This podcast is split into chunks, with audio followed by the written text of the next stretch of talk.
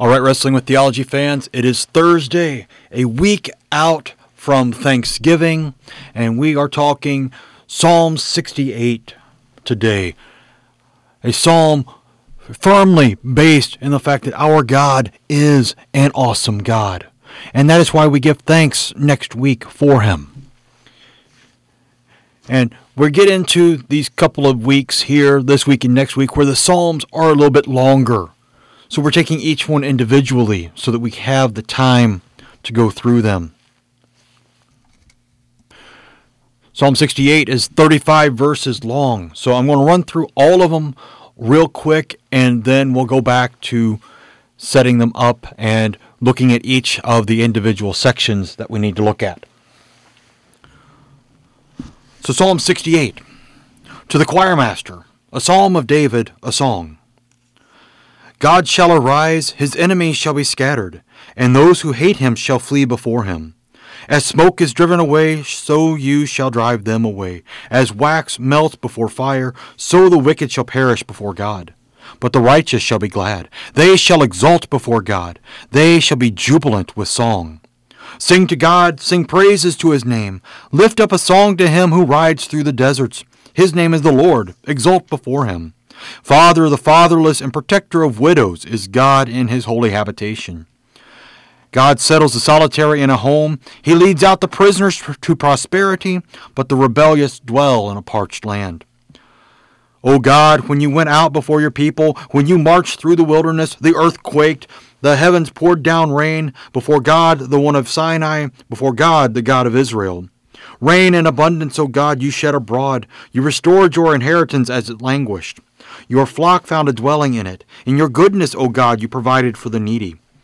The wor- Lord gives the word. The women who announce the news are a great host. The kings of the army, they flee, they flee. The women at home divide the spoil, though you men lie among the sheepfolds.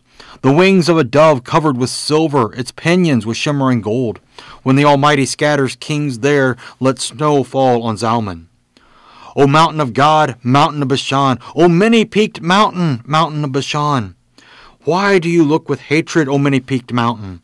At the mount that God desired for his abode, yes, where the Lord will dwell forever. The chariots of God are twice ten thousand, thousands upon thousands. The Lord is among them. Sinai is now in the sanctuary.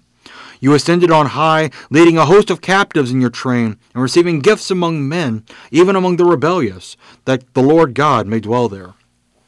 Blessed be the Lord, who daily bears us up. God is our salvation. Our God is a God of salvation, and to God the Lord belong deliverances from death. But God will strike the heads of his enemies, the hairy crown of him who walks in his guilty ways. The Lord said, I will bring them back from Bashan. I will bring them back from the depths of the sea, that you may strike your feet in their blood, that the tongues of your dogs may have their portion from the foe. Your procession is seen, O God, the procession of my God, my King, into the sanctuary. The singers in front, the musicians last, between them virgins playing tambourines. Bless God in the great congregation, the Lord, O you who are Israel's fountain. There is Benjamin, the least of them, in the lead, the princes of Judah in their throng, the princes of Zebulun, the princes of Naphtali. Summon your power, O God, the power, O God, by which you have worked for us. Because of your temple at Jerusalem, kings shall bear gifts to you. Rebuke the beasts that dwell among the reeds, the herd of bulls with the calves of the peoples. Trample underfoot those who lust after tribute. Scatter the peoples who delight in war. Nobles shall come from Egypt. Cush shall hasten to stretch out her hands to God. O kings of the earth, sing to God. Sing praises to the Lord, to him who rides in the heavens, the ancient heavens. Behold, he sends out his voice, his mighty voice. Ascribe power to God, whose majesty is over Israel, and whose power is in the skies. Awesome is our God from his sanctuary, the God of Israel. He is the one who gives power and strength to his people. Blessed be God. So far, Psalm 68. Okay, so David starts off this psalm reminding us of the stark difference between God's people and God's enemies. And he does it with great understanding of imagery that we need to have. God's enemies will be scattered like smoke and like wax before the flame, but the righteous will rejoice. They will be held firm by God. And then we have verse 5 Among all the sing praises, God is called the Father of the fatherless and the protector of widows. This is God in his holy habitation. David is thinking back more likely to Deuteronomy 14, where God commands in the Levite, because he has no portion or inheritance with you, and the sojourner, the fatherless, and the widow who are within your towns shall come and eat and be filled, that the Lord your God may bless you in all the work of your hands that you do. These were a great number of people who needed the help of their fellow Israelites. You have the Levite, who had no physical portion. They had towns throughout the kingdom, but their inheritance was the Lord. But they had no fields themselves in order to raise their grain. And the sojourner, those who are living in Israel but not actual Israelites, just like Abraham, Isaac, and Jacob, they don't have fields of their own. They must survive on the generosity of others, just like the fatherless and the widows. So God makes provision for them in His law. And that law is there because He led His people into the promised land. And we have again verses 7 and 8 that idea of what happened as God went with them through the wilderness, the earthquakes, the rain, all of the things that they needed were given to them and their inheritance was restored while it seemed to be languishing. And then we get into this passage about Bashan in 15 through 18. Bashan was that kingdom that was on the east side of the Jordan River where Og was king when the, the Israelites defeated them on their way to the promised land in Numbers 21 and jealousy from Bashan because they weren't the chosen mountain. But Mount Zion in Jerusalem was the chosen one. So there is envy because of God not wanting his name to dwell there. Because, well, first of all, they were on the wrong side of the Jordan. And then verse 18 Christ's ascension is predicted here. There's an apocryphal Gospel of Nicodemus that gives the story of Christ's descent into hell, where he brought out the Old Testament saints from hell and brought them into heaven. This idea being brought about by the leading a host of captives in your train. If that happened or not, that's an old Jewish thing that everybody, whether saint or sinner, when they died, went to the same place until the Messiah brought them out and weeded them out like the sheep and the goats.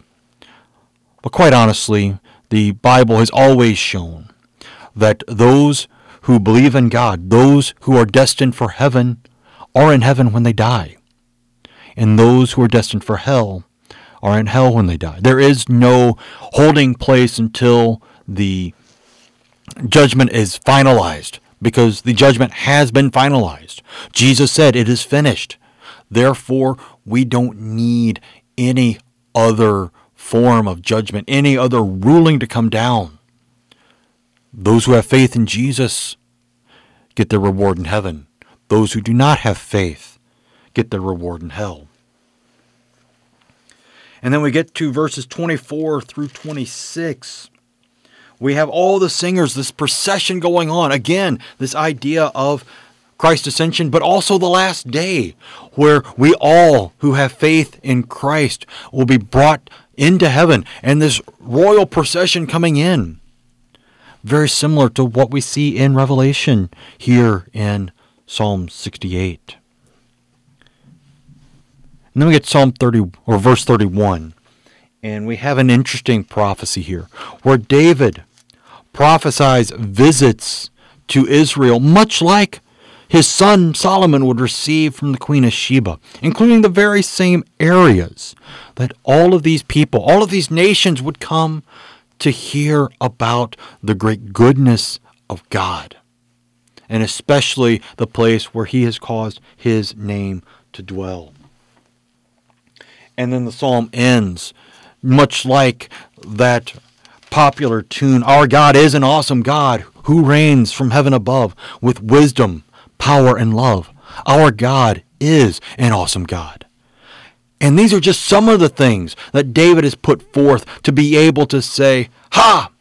Here is why our God is so awesome. Here is why we give thanks and praise to Him.